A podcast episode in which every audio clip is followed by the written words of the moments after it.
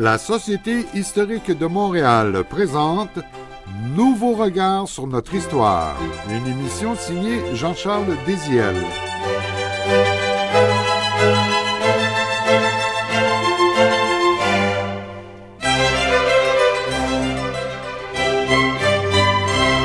Bonjour, Madame, Monsieur, et bienvenue à votre rendez-vous hebdomadaire avec notre histoire et nos racines sur les ondes de Radio VM. Au microphone pour toute l'émission, Éric Lebel. Aujourd'hui, nous vous proposons une émission qui comprend toujours deux sujets et qui pourrait s'intituler D'hier à aujourd'hui. Premièrement, la fin de la monarchie au Québec pour une République du Québec dans le cadre canadien, la suite d'un entretien de Robert Comeau avec l'avocat constitutionnaliste André Binette.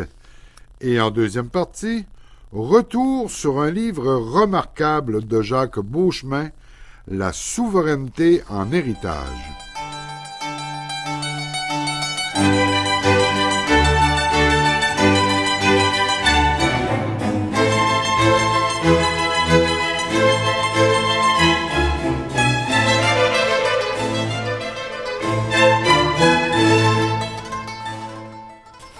Revenons maintenant à votre ouvrage, dont toute une première partie porte sur l'évolution de la monarchie. Mhm. Je comprends bien, les Québécois ont toujours vécu sous un régime monarchique. Oui. On ne connaît pas la République, pourtant la France, les États-Unis ont ce régime, mais pas, pas au Canada. Alors, est-ce qu'on peut dire que cette question-là est est dans l'actualité vu l'âge avancé de la reine Élisabeth II, qui est reine du Canada aussi? Mais le débat qu'il y a eu dans les journaux récemment, où on a vu le désir du prince Harry et de son épouse Meghan de renoncer à leurs titres royaux, est-ce que ça a un certain impact dans votre démarche pour étudier la monarchie? Est-ce que c'est quelque chose qui, qui a des effets là, dans le débat ou, ou c'est marginal? Ben, je, je dirais, si ça peut euh, alimenter le débat sur la monarchie, euh, ce que ça précise, c'est que le Canada n'a aucune obligation envers la famille royale, seulement envers la reine en tant que chef d'État. Ça veut dire que le Canada Mm. n'est pas tenu à payer, par exemple, pour la sécurité des ducs. Et Pas du tout. On n'est pas tenu. Pas du tout. Si on le fait, ça serait par générosité, si le, Canada, le gouvernement Oui, Canada. Oui, oui, tout à fait. Maintenant, euh, tout ça prépare peut-être l'opinion publique à une remise en cause plus importante euh, au moment, du- entre autres, du prochain règne. Puis il y, y a un élément nouveau dans le décor, c'est euh, l'obligation de négocier du gouvernement fédéral qui a été euh, inventé par euh, la Cour suprême en 98. On renvoie sur la sécession du Québec. Après l'échec du référendum, le fédéral a a établi les modalités. Il y aurait une obligation de négocier, mais est-ce que c'est seulement sur une constitution ou un sujet comme la monarchie pourrait rentrer là-dedans? Ce qui est intéressant, c'est que la Cour suprême n'a pas limité ça à, à la perspective de l'indépendance du Québec, premièrement, et n'a pas lié ça à la nécessité d'un référendum. Donc, une simple résolution de l'Assemblée nationale pourrait déclencher l'obligation de négocier. Et je suggère fortement d'y recourir. Ça n'a jamais été testé. Donc, euh, sur des points qui font consensus au Québec. Je parle de la monarchie, de la laïcité, de la primauté de la langue française. Dans le cadre, peut-être probablement, d'une adoption d'une constitution québécoise qui remet en cause, au moins partiellement, le statu quo constitutionnel. Au fond, si je comprends bien ce que vous me dites, c'est que s'il y avait une constitution québécoise qui pourrait inclure les questions de laïcité, de langue française et, et de république, disons, Oui, cette constitution-là, il faudrait qu'elle soit largement appuyée par la population du Québec. oui. Et dans ce cas-là, si elle était largement appuyée, vous croyez que le fédéral serait obligé de négocier avec résultat ou sans obligation sans, de résultat? Sans obligation de résultat, mais dans la perspective, dit la Cour suprême, c'est-à-dire euh, dans le but d'aboutir à une entente qui réalise euh, ce que le Québec demande. Donc, euh, c'est exactement ce qu'elle a dit au sujet de l'indépendance du Québec, si on obtenait un, oui au référendum sur une question claire et un résultat clair. Maintenant, il y a aussi la possibilité qu'une qu'une autre province, telle que l'Alberta, appuie une, telle démarche, qui est cette province-là aussi des penchants euh, autonomistes. Alors, euh, je crois que le débat monarchique, là, son intérêt, là, c'est surtout là que ça se situe, c'est-à-dire dans une démarche émancipatrice plus générale pour le Québec. Et donc, il est possible, théoriquement, d'envisager que le Québec soit une république dans le Canada. C'est ça qui est assez formidable dans votre livre, c'est que vous semblez croire que la question de l'abolir, la monarchie, c'est quelque chose qui est possible, même dans le cadre canadien actuel. oui, pour le euh, Québec. Oui, euh, René Lévesque, avant de quitter le Parti libéral en 67, avait proposé euh, un Québec souverain dans une union canadienne. Alors, pour les Français, c'est peut-être quelque chose qu'ils peuvent reconnaître. À mon avis, un consensus fort autour d'une constitution du Québec qui contiendrait certains éléments tels que ceux que j'ai mentionnés, assortis à cette obligation de négocier, pourrait déboucher sur des résultats intéressants. Du moins, la tentative n'a jamais été faite. Donc, il ne faut pas nécessairement passer par un référendum. Une élection où ça serait l'enjeu bien identifié, ça pourrait être considéré comme un appui suffisant Tout à fait. pour aller négocier ça. Est-ce qu'on peut dire que de ce point de vue-là, que votre livre est un plaidoyer pour abolir la monarchie et, et un mode d'emploi pour y parvenir? Parce que c'est un peu ça, c'est un peu un mode d'emploi que vous préconisez. Vous Oui. dites à la fin, il pourrait y avoir un mouvement qui mettrait ça de l'avant, c'est le point de vue que vous avancez aujourd'hui. C'est étonnant que le Parti québécois a jamais euh, pensé à ça. Est-ce que c'est parce que ça remettrait en question l'intérêt d'avoir l'indépendance pour obtenir cela? Je sais pas si vous comprenez Euh, oui, ma oui, question. je comprends. Euh, En d'autres mots, on n'est pas hum, pour demander une réforme si ça peut nuire à l'objectif général euh, qui est plus large. Ben, le Parti québécois a toujours pensé que l'abolition de la monarchie est un sous-produit de l'indépendance, alors que je crois que peut-être que c'est une condition préalable. C'est-à-dire que euh, les Québécois ont préféré une démarche autonomiste historiquement, et c'est toujours euh, les deux référendums, pardon, sur l'indépendance ont été précédés de l'échec de ronde de négociation constitutionnelle. Il faudrait démontrer à une nouvelle génération de Québécois qui ont, je pense, toujours ce penchant autonomiste, que ou bien le Canada est irréformable, ou bien cette fois-ci, maintenant qu'on a l'obligation de négocier, euh, il est possible d'avancer comme il le souhaite, c'est-à-dire avec un moindre risque économique peut-être, un moindre risque d'instabilité politique, mais quand même avancer vers une autonomie croissante qui peut mener à terme à la souveraineté, à tout le moins dans un nouveau cadre canadien ou dans une nouvelle association, un nouveau partenariat avec le Canada. Donc, euh, ça peut déboucher sur ce que quelque chose de comparable à l'Union européenne. Pensez-vous que c'est une revendication que le Parti québécois pourrait endosser aujourd'hui, après toutes ces années, là, depuis l'échec de 95? Il me semble que c'est une voie qui se dégage, qui est assez intéressante. Bien, je le souhaiterais, mais je, je suis un petit peu pessimiste actuellement pour ce qui est du Parti québécois. Cependant, je crois qu'il y a au moins un candidat à la direction du Parti québécois qui est intéressé et qui partage certaines de ses idées. Vous montrez donc qu'il est possible de séparer la question de l'abolition de la monarchie et celle de l'accession à l'indépendance. Mais si on se place d'un autre point de vue, parlons du Canada Mhm. plus largement.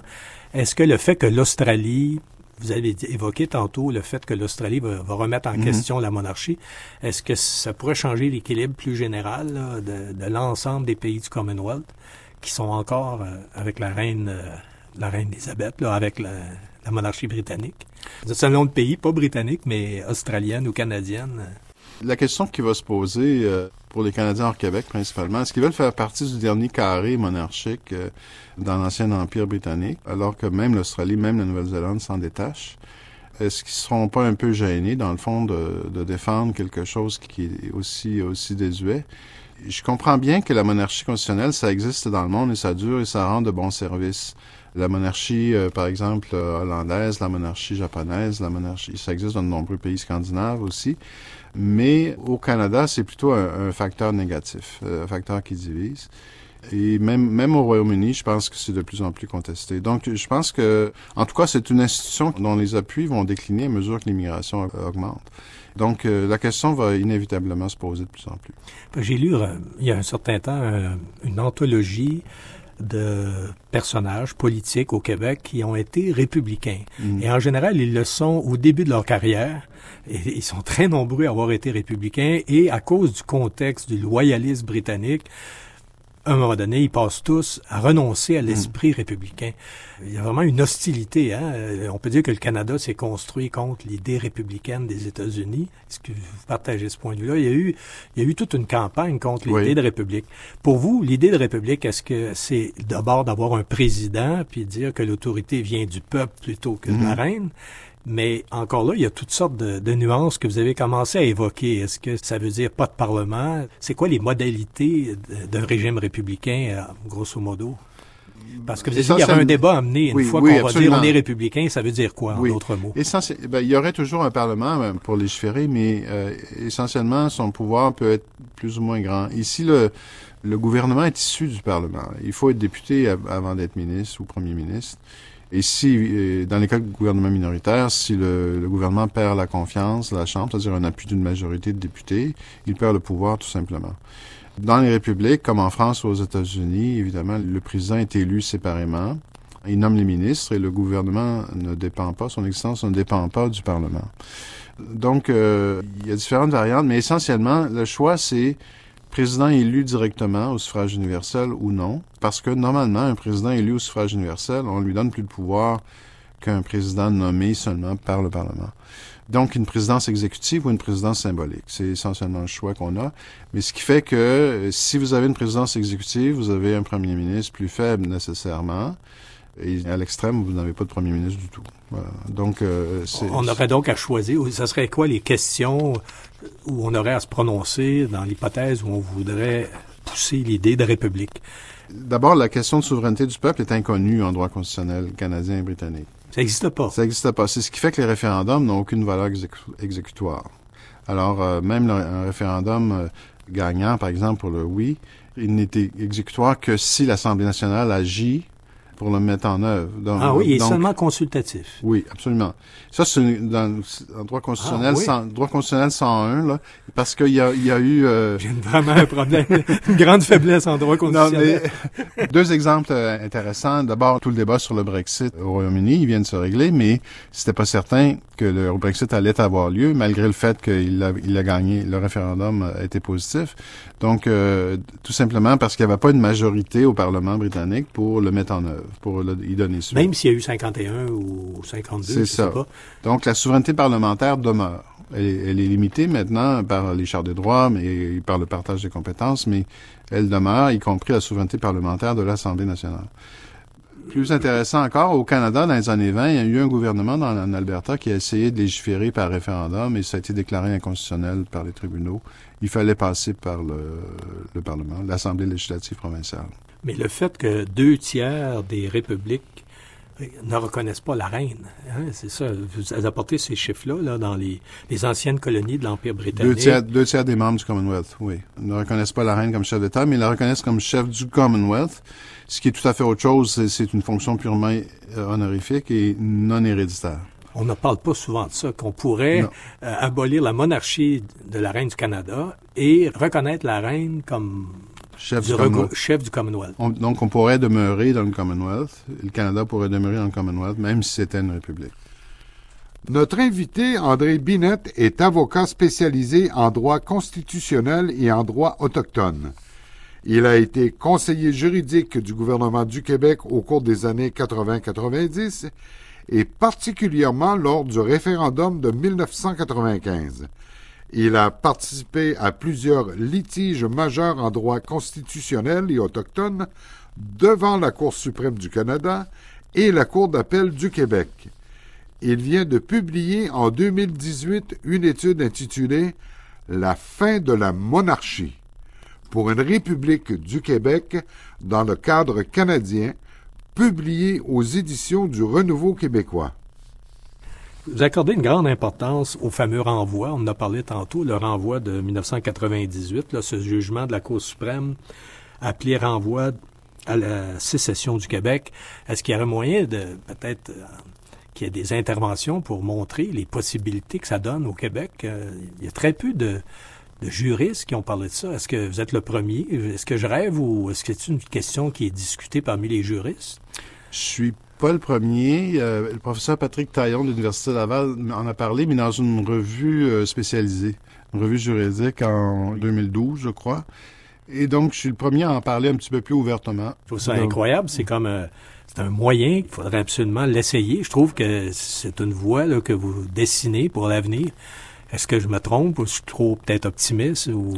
Non, je, pense que euh, ce qui est intéressant, c'est que même M. Kenney, Jason Kenney, le premier ministre d'Alberta, en parle. En fait, c'est le seul premier ministre qui en parle. C'est même pas, euh, c'est ça, c'est pas un Québécois. C'est ça, c'est ça, et euh, qui dit qu'il veut faire un référendum sur la péréquation, lui, en 2021. C'est une obligation, ça, depuis 82. Ça aussi, ça fait partie de la Constitution. Ça veut dire qu'il pourrait pas l'enlever, la péréquation, à moins d'aller en Cour suprême, j'imagine. Ben, encore là, s'il y a un référendum en Alberta qui dit « nous voulons changer les règles », et que le référendum l'emporte, M. Buchanan se dit certain de l'emporter, mais ça crée une obligation constitutionnelle pour tous les partenaires de la fédération, y compris le Québec, d'aller à la table. Mais le Québec n'est pas tenu par l'agenda de M. Kenney. Si la table est, ouverte, ben, elle est ouverte pour, sur d'autres sujets également. Le Québec pourrait dire, ben, à ce moment-là, nous, on veut discuter d'autres choses aussi. Donc, Comme par exemple, ça pourrait être l'impôt sur le revenu, dire on veut un seul rapport d'impôt, il serait obligé de négocier. Oui, mais il faudrait une résolution de l'Assemblée nationale. C'est la seule mais condition il y a déjà préalable. eu, il y a déjà eu, même, je crois, une, une, de- euh, les quatre partis avaient appuyé l'idée d'une seule déclaration de revenus au Québec québécoise. Oui, mais ils n'ont pas, ont pas demandé une modification de la Constitution pour le Ah, faire. Parce qu'il y, a- il y a des formules administratives où le, le fédéral pourrait laisser un- lâcher un peu de l'Est, là, mais une modification de la Constitution pourrait dire que le Québec est le seul maître à bord pour les questions fiscales, là, ou, ou en tout cas pour faire changer les choses. Ça s'inscrit un peu dans la perspective de Frédéric Bastien. Je comprenais pas son Oui. quand il parlait d'ouvrir la question constitutionnelle, c'est dans ce sens-là. Là, je Absolument, comprends aujourd'hui que même sur la question de l'impôt sur le revenu, on pourrait de- demander d'ouvrir la Constitution et il y aurait l'obligation de négocier. Exactement. C'est M. Bastien le premier homme politique québécois à en parler. Je pense qu'on a fait un peu le, le tour. À la fin de votre livre, vous êtes plus pragmatique. Vous dites comment on pourrait y arriver. Vous Mhm. apportez une, vous parlez d'abord du, du rapatriement des impôts. C'est un peu cette question-là, mais vous parlez aussi des autochtones. Vous dites que on aurait intérêt à s'allier aux autochtones qui sont opprimés aussi, un peu comme les nations autochtones. Et vous connaissez bien le dossier autochtone. Oui. Où on en est par rapport à, à cette question-là? Est-ce qu'ils sont impliqués? Est-ce que, d'après vous, ils sont intéressés à, à un mouvement comme ça d'ouverture de la Constitution? Ben, je pense qu'il il nous laisse aller, il nous regarde aller pour le moment avec un regard intéressé, mais en même temps un petit peu sceptique. Il veut savoir jusqu'où on est prêt à aller, jusqu'où aussi on est prêt à, dialoguer avec eux. Les choses bougent du côté fédéral, du côté des autres provinces. Malheureusement, le Québec est un petit peu à l'arrière-garde en ce moment sur la défensive, je dirais, sur les questions autochtones en général. Je pense qu'il y aurait tout intérêt à, à renouer avec euh, un dialogue approfondi avec les nations autochtones au Québec.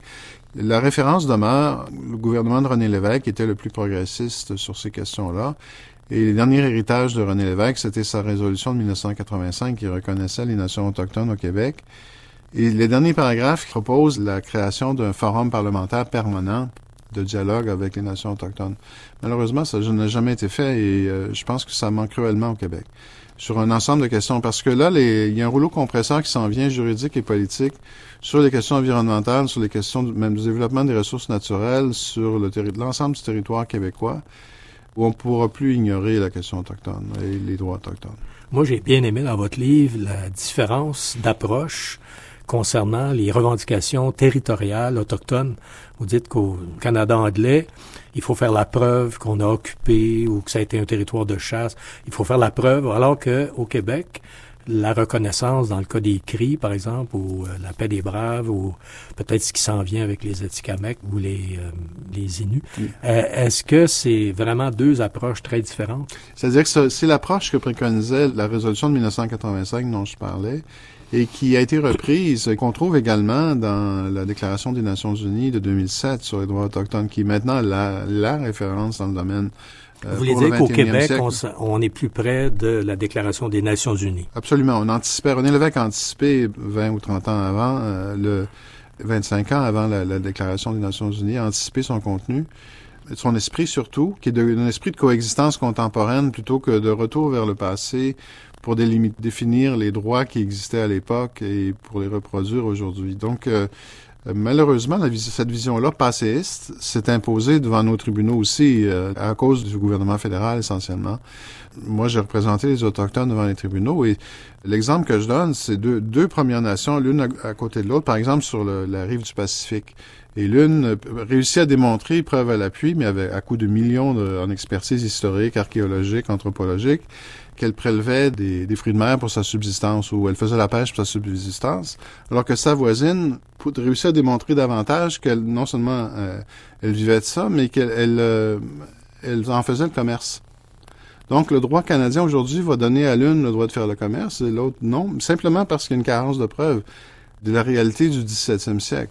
Ça, c'est une vision que, que j'appelle passéiste. Donc, le, au Canada anglais, on, on, a une vision passéiste qui regarde l'histoire passée oui. avec l'obligation de démontrer.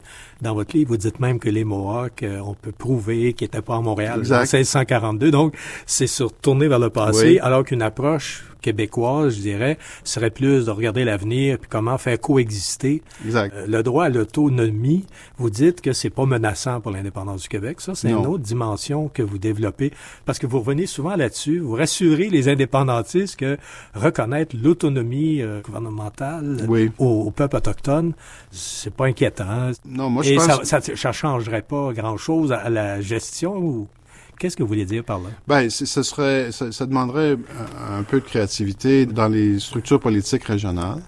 D'abord que les, les Premières Nations participent euh, au MRC, par exemple, euh, qu'on tienne compte euh, des droits autochtones dans le Code civil, bon, des choses comme ça. Mais c'est une plus grande intégration. C'est pas une, une démarcation ou une opposition. Euh, une plus grande intégration des autochtones dans notre dans notre culture, dans notre droit. Les autochtones, euh, moi je, personnellement, je pense qu'on leur doit certaines compensations pour certains euh, projets qui n'ont pas respecté leurs droits, comme Manic 5 par exemple.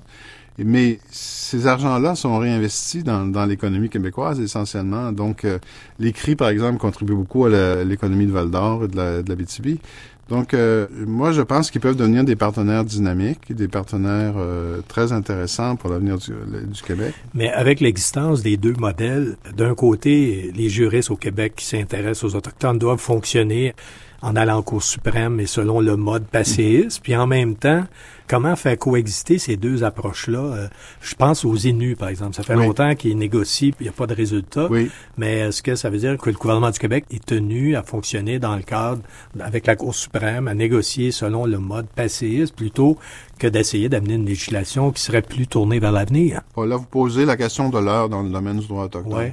Le gouvernement de Colombie-Britannique, qui est progressiste, là, de centre-gauche, vient d'intégrer la Déclaration des Nations Unies dans ses lois. Et le fédéral envisage sérieusement d'en faire autant. Est-ce qu'il va créer une collision mo- monumentale Ah oui, là, entre les ça. deux approches? Et euh, le Québec le- l'a pas fait, mais peut-être qu'il va le faire un jour. Donc euh, là, on s'en va vers l'inconnu parce que d'abord, toutes les conséquences de la déclaration, toutes, toutes ces implications n'ont pas encore été digérées. Et euh, en plus, c'est- c'est complètement contraire à l'approche traditionnelle canadienne. Donc, euh, On multiplie les cas de plus en plus oui. avec toutes sortes de modalités. J'ai M. Morin, euh, c'est M. Morin, je crois, qui Oui. a fait un livre là-dessus qui nous montre excellent. avec toutes les, les c'est Mm. très complexe. Puis de l'autre, c'est comme une, une approche globale. C'est ça, je me demandais, est-ce que les juristes du gouvernement euh, sont obligés de jouer sur les deux tableaux? En ce moment, euh, ils sont encore dans le mode passéiste parce que la résolution de 85 n'a pas été suivie des faits, n'a pas valeur constitutionnelle, mais je dirais que c'est la bonne voie. En général, celle de la déclaration aussi, c'est la bonne voie. Il y a certaines difficultés, nécessité du consentement dans certains cas, etc. Mais c'est la voie du 21e siècle. Écoutez, M. Binette, on va mettre fin à notre entretien. C'est passionnant. Moi, j'ai appris plein de choses et je pense que nos auditeurs et auditrices sont aussi, parce que c'est rare les occasions où on peut parler de la monarchie. Alors, j'incite les gens à, à se procurer La fin de la monarchie au Québec. C'est publié aux éditions du Renouveau québécois et j'espère qu'on aura l'occasion de vous inviter de nouveau pour euh, parler du sujet, entre autres, du droit autochtone. Il y a peu de gens aussi qui sont aussi compétents que vous et ça fait plaisir de vous avoir reçu aujourd'hui. Alors, à une prochaine. Avec grand plaisir.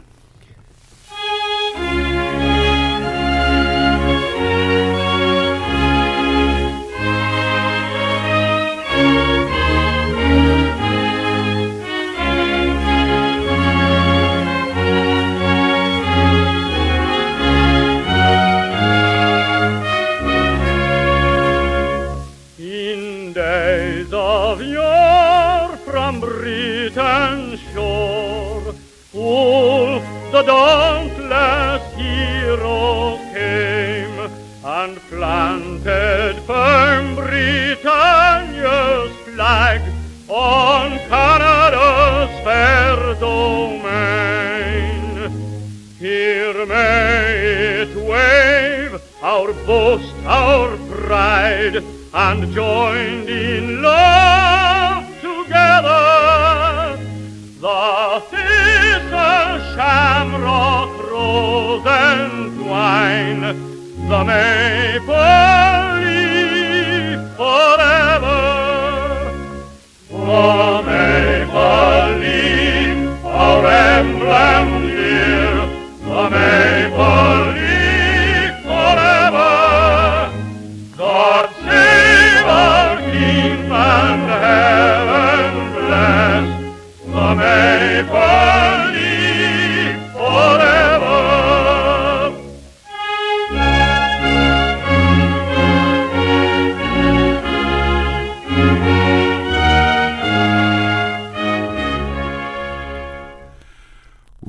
écoutez Nouveau regard sur notre histoire sur les ondes de Radio VM. Notre second sujet se situe dans le prolongement des trois interventions précédentes entendues à notre émission, celle du philosophe Serge Quentin et celle des démographes Michel Paillé et Jacques Houle qui, toutes concernaient le thème de notre disparition tranquille. Notre prochain intervenant, l'essayiste Jacques Beauchemin, est professeur au département de sociologie de l'Université du Québec à Montréal. Il a beaucoup publié sur les questions politiques et éthiques, de même que sur les enjeux de la société québécoise. Il a fait paraître en 2015, aux éditions Boréal, un livre remarquable intitulé La souveraineté en héritage. Voici quelques extraits d'une présentation qu'il fit à l'occasion de cette parution. Euh, je suis très, très content d'être avec vous euh, ce soir. Je le suis d'autant plus que euh, je partage cette tribune avec Serge Quentin. Sa contribution est, importante, ne serait-ce qu'au sujet de ce qui nous rassemble ce soir, c'est-à-dire la question nationale, l'avenir politique du Québec, la réflexion de Serge Quentin, qu'on retrouve un, un, peu en condensé dans la souveraineté dans l'impasse, est, précieuse. Je ne vais pas rappeler le pessimisme qui euh, habite nos deux livres. On pourra en discuter euh, à la toute fin si vous voulez, mais je vais essayer de rappeler en gros la thèse de ce petit livre de manière à en éclairer le propos, de manière aussi à mettre en lumière le pessimisme en question, ou à tout le moins, on va le dire euh, différemment, l'inquiétude qui habite légitimement aujourd'hui de très nombreux souverainistes, dont Serge Quentin et, moi. Alors, mon livre euh, trouve son point de départ dans une, dans une inquiétude, dans un constat, qui est en gros le suivant. Il me semble que, pour le dire comme euh, Hubert Aquin en 1962, dans son texte célèbre La fatigue culturelle du Canada français, il me semble repérer dans le Québec d'aujourd'hui la manifestation d'une fatigue, d'une lassitude. Une fatigue un peu comme on le dit euh, du métal des avions vieillissants, une fatigue qui est invisible à l'œil nu et qui un jour se manifeste dans un bris catastrophique de la structure. Il y a au Québec une fatigue qui est, à mon sens, reliée à ce ressassement presque permanent auquel nous nous livrons collectivement depuis si longtemps, ressassement au sujet de notre condition, notre avenir, notre situation dans le Canada, ce qu'elle serait hors de lui, les moyens que nous croyons avoir, que nous doutons parfois posséder, ressassement, bref, de la condition québécoise et du projet québécois, pour le dire de manière un peu abstraite. Une fatigue qui se traduit dans le Québec d'aujourd'hui par une certaine indolence vis-à-vis de ces thèmes qui nous ont pourtant toujours rassemblés et toujours mobilisés. La défense de la langue française. Je vois dans le Québec d'aujourd'hui, et à Montréal en particulier, une certaine désertion vis-à-vis de cet euh, enjeu important, un laisser-faire, un abandon relatif. Je l'ai vu à titre de sous-ministre, vous me permettrez de rappeler ces éléments de, nature presque biographique. Je l'ai vu à titre de sous-ministre lorsque le gouvernement m'a confié la tâche de rajeunir la loi 101 en me nommant ministre de la politique linguistique et de la Charte de la langue française. Le premier ministre Marois m'avait demandé de piloter une vaste équipe vouée au rajeunissement de cette charte. Je m'y suis mis corps et âme, avec la certitude que j'aurais l'appui enthousiaste des francophones du Québec, en me disant que j'allais être porté par leur enthousiasme, par leur ardeur, et que, ma foi, peut-être aurais-je à la réfréner parce qu'on pouvait quand même pas euh, réécrire la charte au complet, aller trop loin. Ma déception fut grande lorsque j'ai constaté qu'au contraire, le projet de loi 14, car tel était son nom, le projet de loi 14 ne suscitait guère d'enthousiasme. Je me faisais plutôt dire, un peu partout au Québec où j'allais, ben, vous savez, ça va pas si mal. Est-ce qu'il faut vraiment aller jusque-là? Vous savez, euh, les cégeps anglophones sont très populeux, mais les francophones veulent envoyer les enfants dans les cégeps anglophones pour que les enfants prennent l'anglais. Est-ce qu'il faut vraiment restreindre l'accès? Bon, les villes bilingues, les villes qui détiennent le statut de ville bilingue, quelquefois, il reste 6% d'anglophones dans ces villes-là. Est-ce qu'il faut vraiment leur retirer le statut? Ça va créer du mécontentement. Êtes-vous certain de vouloir aller jusque-là? Ben, je rencontrais sur mon chemin ce genre de réticence, rarement agressif. J'y voyais la fatigue dont je viens de parler, un genre de lassitude. Faut-il vraiment encore monter au créneau, défendre la langue comme notre bien le plus précieux, alors qu'en réalité, les choses ne vont pas si mal? Cette indolence, je l'ai reconnue également dans les événements entourant le 400e anniversaire de la ville de Québec. Rappelez-vous ce débat absolument aberrant qui a consisté à savoir si Champlain avait été le fondateur de Québec et donc de la Nouvelle-France ou le premier gouverneur général du Canada. On conviendra que c'est une chose ou l'autre, que ces choses-là ne vont pas nécessairement bien ensemble. Un débat un peu ébouriffé, et dont l'existence même montrait le degré de notre désorientation collective. Débat qui s'est achevé, pour le dire comme ça, dans un éditorial surréaliste d'André Pratt dans la presse, où Pratt disait en gros, écoutez, mettons un terme à ce débat, à ce conflit inutile, les deux interprétations se valent, c'est une ou l'autre, choisissez. C'est pas, pas un problème. Une position sénateur. Mais, alors là, on est un peu étonné parce que si l'éditorialiste nous avait dit, écoutez, Champlain, c'est le premier gouverneur général du Canada, ben, on se serait opposé, c'est tout, mais ça aurait été une position claire. Mais ce qu'il dit pour mettre un terme au débat, c'est faites ce que vous voulez, c'est pas grave, au fond, là, euh, bon, qu'est-ce que ça illustre? Ben, ça illustre le laisser-aller dont je parle. Au fond, tout ça n'est pas si important. On va pas chicaner pour savoir qui a fondé notre pays quand même. C'est un détail. Bon, à titre de sous-ministre, la ministre Malavoie, à l'époque, Marie Malavoie, m'a confié la, tâche de m'attaquer à la réforme de l'enseignement de l'histoire au primaire et au secondaire. Programme qui avait bien besoin, à mon avis, d'être réformé. Je vous passe des détails de cette réforme qui va peut-être, si euh, les choses vont bien, aboutir euh, dès septembre prochain. Je crois que les enfants du Québec, je ne m'approprie nullement les, le mérite de cette réforme, mais les enfants du Québec seront, à mon avis, mieux servis par un programme d'enseignement de l'histoire, disons plus, euh, on va le dire comme ça, renationalisé. Mais encore là, cette réforme-là, sauf dans des cercles très restreints et spécialisés, n'a pas soulevé non plus les passions. Pourtant, c'est l'enseignement de l'histoire aux jeunes. C'est d'une importance très grande. Indolence, là aussi. Mon livre, donc, part de ce constat d'une fatigue, d'une lassitude.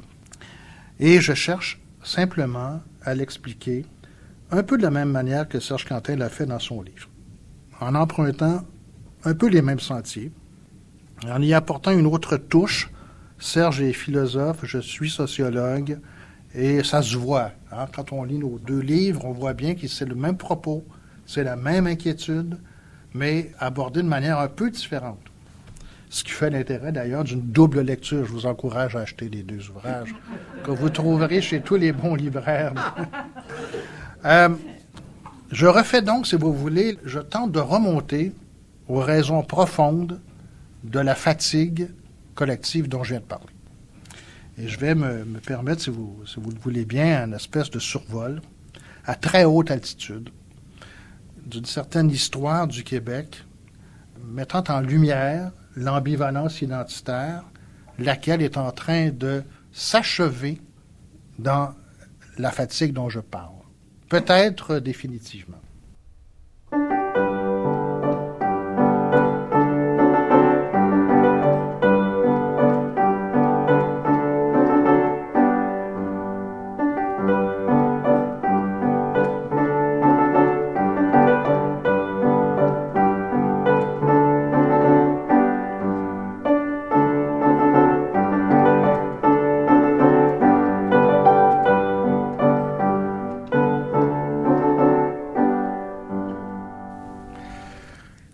Quel est, euh, ce parcours historique euh, que l'on peut euh, dessiner et qui est susceptible de rendre intelligible la lassitude en question? Alors, quelques, balises à portée historique essentielles à la compréhension de mon propos. 1840. Échec des rébellions, l'acte d'union, rapport du RAM, l'acte d'union. 1840, c'est ce que j'appelle dans, mon petit livre, c'est la fondation identitaire du Québec d'aujourd'hui. Le Québec trouve les racines les plus profondes de son rapport à lui-même avec l'acte d'union. Pourquoi? Pour une raison simple, je n'y reviens pas, ces choses sont archi connues. Parce que l'acte d'union, ce que ça signifie concrètement, c'est la marginalisation des Canadiens français dans l'espace canadien, politiquement et économiquement. Rappelez-vous ces paroles terribles du rapport Durham. Hein? C'est un peuple sans culture ni littérature. Durham explique de manière savante et très, très clair. Hein, le rapport Durham, il faut le lire. C'est un document assez remarquable. Durham explique que les Canadiens français qui seront bientôt, si les choses vont bien, complètement assimilés, c'est une question de quelques générations, dit-il, ben, ces mêmes Canadiens français vont remercier la couronne britannique parce que on leur a rendu service. On les aura assimilés à la nation la plus avancée au monde sur le plan économique et politique. C'est un mauvais moment à passer, mais tout ira bien plus tard. Alors, vous voyez l'espèce d'assurance. Cette assurance-là, eh évidemment, elle prend une toute autre teinte du point de vue de ceux à qui l'on promet l'assimilation. 1840, c'est l'expérience d'une angoisse profonde. Les Canadiens français sont, en réalité, peut-être pour la première fois, devant la possibilité bien réelle de leur disparition, de l'histoire du monde. Tout semble jouer contre eux. Les rébellions viennent d'échouer. Il n'y a pas question de les reprendre, de les refaire. C'est une cause perdue quels sont les moyens par lesquels les Canadiens français assiégés vont-ils pouvoir survivre, justement, poursuivre leur parcours historique? Ce moyen-là, on le trouve en condensé. On l'a beaucoup dit, je, le rappelle parce que je, pense que c'est important de le faire. On l'a trouvé en condensé dans l'œuvre et la pensée de François-Xavier Garneau, son Histoire du Canada, dont le tome 1 paraît en 1845. Cette Histoire du Canada de Garneau, euh, elle est, euh, elle est habitée elle-même de cette angoisse de la disparition. Mais Garneau prend le problème à bras le corps. Son entreprise, il ne s'en cache pas, c'est écrit aux premières pages du tome vise à donner aux Canadiens français les motifs de leur perduration dans l'histoire. Ce qu'il veut montrer, c'est la valeur de cette collectivité-là. Sa valeur du point de vue de l'histoire, ce qu'elle a dû euh, combattre, vaincre, pour perdurer. Cette collectivité, il va vouloir la grandir en la ramenant aux origines françaises. Hein. Il y a beaucoup de passages dans l'histoire de Garneau où on trouve des, choses qui font sourire du haut du 21e siècle. Hein, où Garneau dit Quel sang coule dans nos veines Le sang de nos ancêtres normands, Guillaume le Conquérant qui a francisé l'Angleterre. Bon. C'est nous, nous sommes grands et forts, en dépit du fait que nous ayons l'air faibles, démunis et dominés. Bon. Fernand Dumont va dire, euh, de manière, à mon avis, euh, très juste, et c'est une clé de compréhension extraordinaire pour ce qui concerne l'identité canadienne-française, puis plus tard québécois, comme Serge l'a montré. Dumont va dire, à partir de 1840 et à travers Garneau en particulier, les Canadiens français vont se représenter ou vont se donner le projet de leur survivance en se rabattant sur une définition essentiellement culturels d'eux-mêmes, puisque leur aventure politique est terminée. Puisque les cordons de l'économie, du capitalisme canadien ne leur appartiendront jamais. Le capital est britannique, anglo-britannique. C'est une guerre perdue, celle-là aussi, depuis longtemps, depuis la conquête, en fait. Politiquement, c'est fini. Économiquement, c'est fini. Durham lui dit patientons deux générations, problème réglé. Qu'est-ce qu'on fait? Eh bien, on se rabat sur une définition de soi qui pose la collectivité de manière compacte, hein, qui la replie sur elle. Nous allons résister. Nous allons survivre dans l'histoire. Comment En demeurant fidèles à une certaine représentation de la collectivité. Française, catholique, rurale, valeurs familialistes et tout ce que nous savons. C'est une véritable stratégie identitaire, une stratégie de survivance. Dans une situation de domination, les seuls outils qui sont à la disposition de la collectivité, ce sont ceux-là. L'Église catholique va prendre l'importance que vous savez dans ce contexte-là. Et ceux qui font son procès aujourd'hui le font de manière bien légère. L'Église catholique a été la grande institution de la survivance canadienne-française, avec évidemment un certain nombre d'effets collatéraux, de soumission, de perduration d'un certain conservatisme, bien évidemment lié à une société fortement cléricalisée, bien sûr. Mais ça, c'était le prix à payer de la survivance.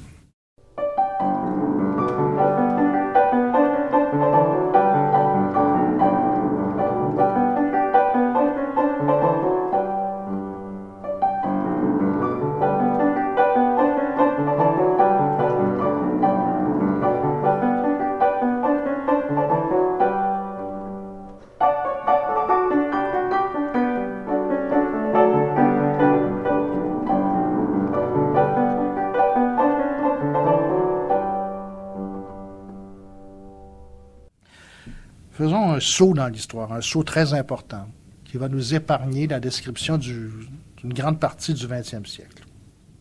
Je n'ai pas le temps de faire ici, bien sûr. La Révolution tranquille, 1960, 120 ans plus tard. Nous assistons alors à la refondation identitaire du Québec. Refondation.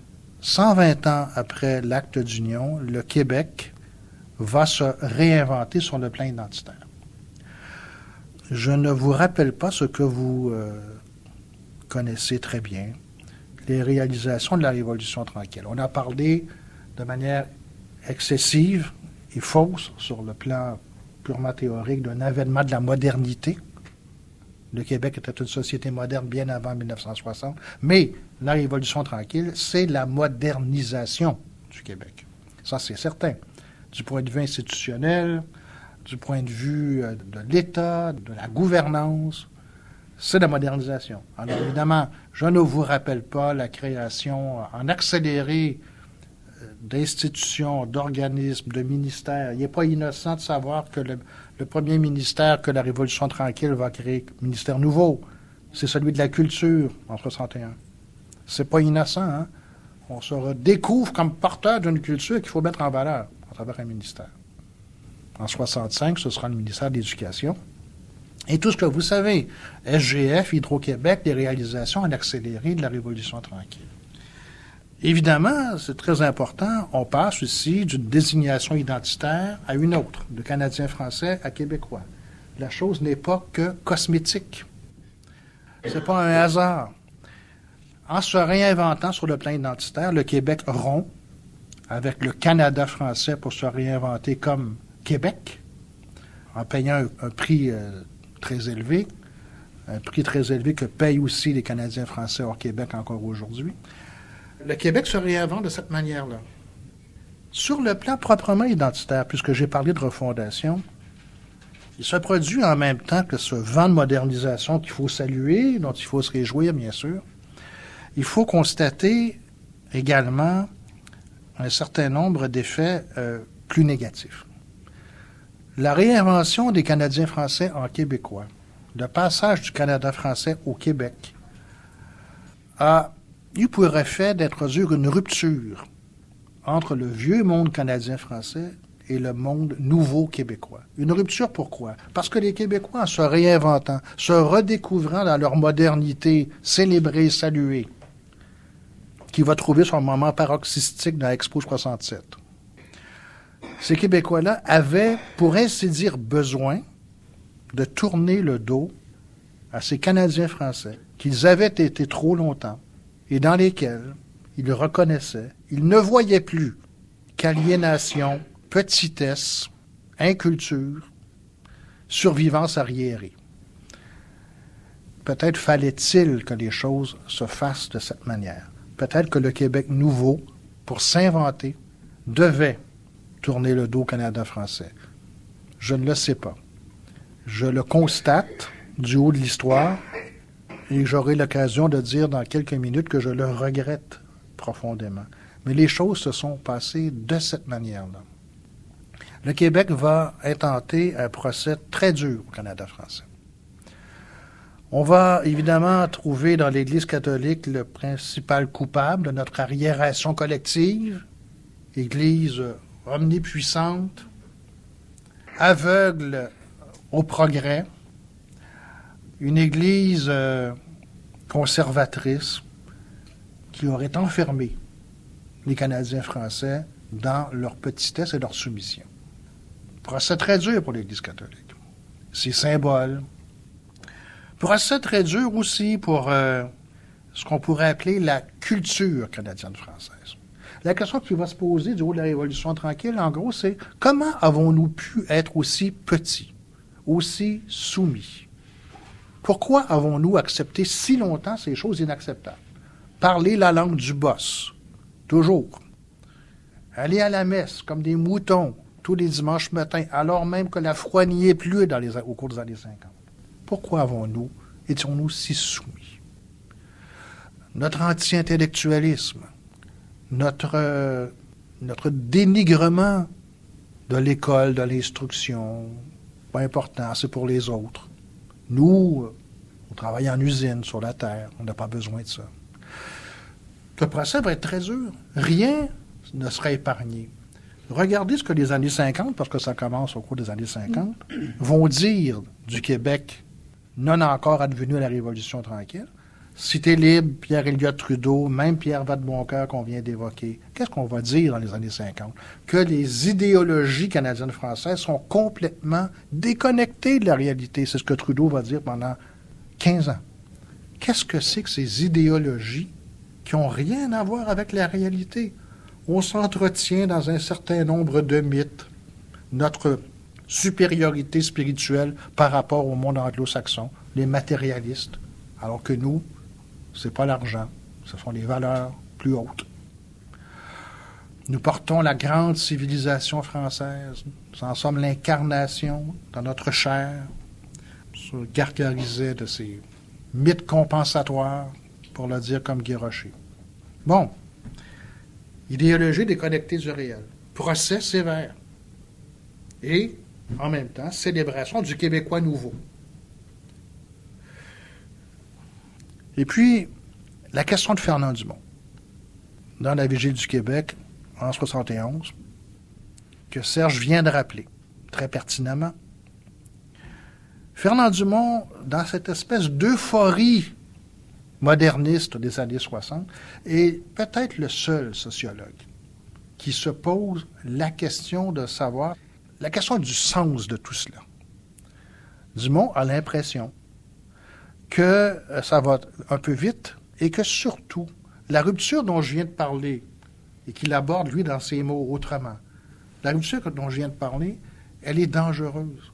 Elle rompt le fil d'une continuité. Elle prive les projets de demain de la sagesse de jadis, d'une certaine expérience historique. Il s'inquiète de cela. Il se demande où va le navire le nouveau navire canadien-français. Euh, pas par passéisme, hein, pas par attachement atavique à l'Église catholique, au catholicisme et au curé. Non. Simplement, Dumont a l'impression qu'une société ne peut pas se réinventer ex nihilo. Il ne croit pas à la table rase. Pour lui, il est important de garder intact le fil de cette continuité, non pas dans la perspective de reproduire l'ancien, mais de se donner des projets qui pourraient puiser aux intentions que la tradition canadienne-française recelait. Dumont a ce malaise en, en, 71. En réalité, euh, ce malaise, il traverse euh, dans les années 60 euh, de plus en plus régulièrement le, le Québec en entier. Tant et aussi longtemps que l'on communie au discours de l'Église catholique, en vertu duquel Nous sommes porteurs d'une civilisation à portée universelle, que nous sommes les descendants d'une grande race, et qu'en Amérique, nous représentons une part d'humanité que nous sommes les seuls à porter, eh bien, ma foi, on est capable de répondre à la question qu'est-ce qu'être québécois? En 65, en 70, l'affaire est moins claire. Voyez le paradoxe, hein? Un Québec, entre guillemets, libéré, émancipé, modernisé, plutôt fier de lui, et en même temps, sur le plan identitaire, fragilisé qui a rompu avec le monde canadien-français dans lequel il avait trouvé jusque-là le motif de ses luttes, une référence à l'histoire longue, qui informait les projets d'avenir. Rupture avec le Canada français et fragilité identitaire des nouveaux Québécois qui viennent de naître.